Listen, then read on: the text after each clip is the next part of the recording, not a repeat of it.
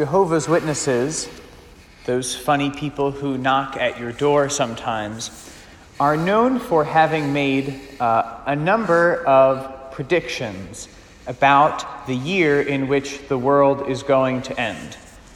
You can find, in fact, I learned this morning, an entire Wikipedia page called Jehovah's Witnesses Failed Predictions.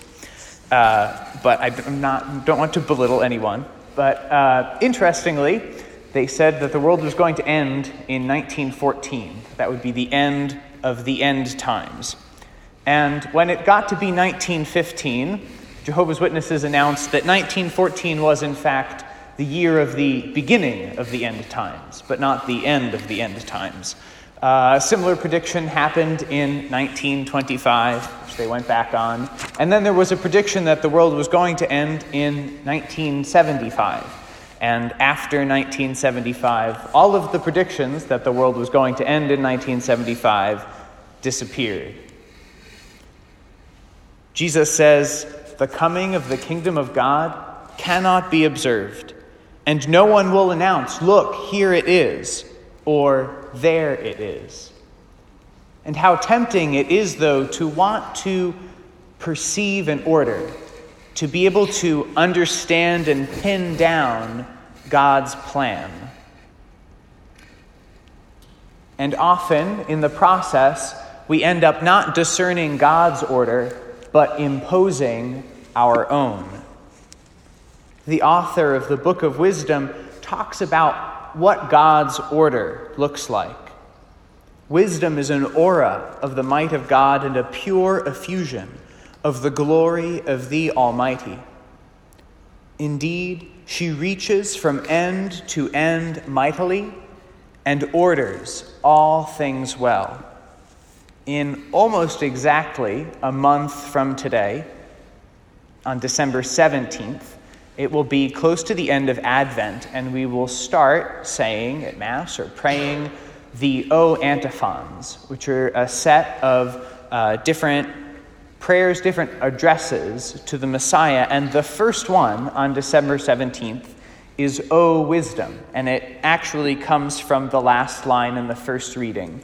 O Wisdom, who stretches across all things and orders all things mightily and sweetly, come and show us the way of prudence.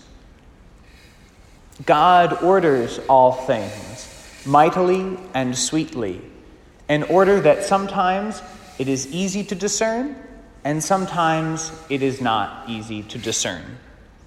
Uh, a couple of friends of mine, we have a long group text on an, uh, an app called WhatsApp. And uh, the other day, this exchange happened. Somebody had said something crazy, as usually happens. And one of my friends said, "God always gives me crazy friends. Why?"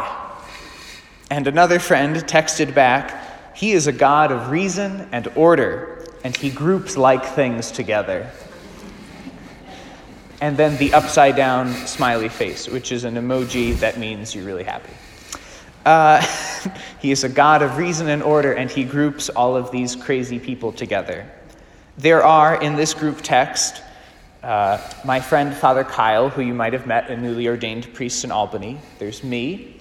Uh, there's a priest in Long Island who came from El Salvador when he was eight years old. Uh, there is a very, very New York woman from Staten Island, and there's somebody who works in I T for the University of Connecticut. It's a really weird group of people.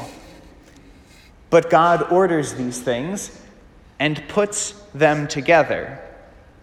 And so, Jesus says in the gospel, the answer to looking for the kingdom of God is not, "Look, here it is," or "There it is." It is, "Behold, the kingdom of God is among you, already here in your presence." I would never suggest that the people, the group that attends daily Mass, could be an agglomeration of crazy people. That seems impossible to me. But behold, the kingdom of God is already here among you. This group that comes here, and the friendship and the faith that you share. And there is a tradition also, especially uh, in early writers of the church, of calling Jesus in Greek the autobasileia, which is not a car store. It means the kingdom in himself. The kingdom is among us, but the kingdom most fully is already totally there in Jesus. Look, here it is. Look, there he is. Look here, because he is here for us.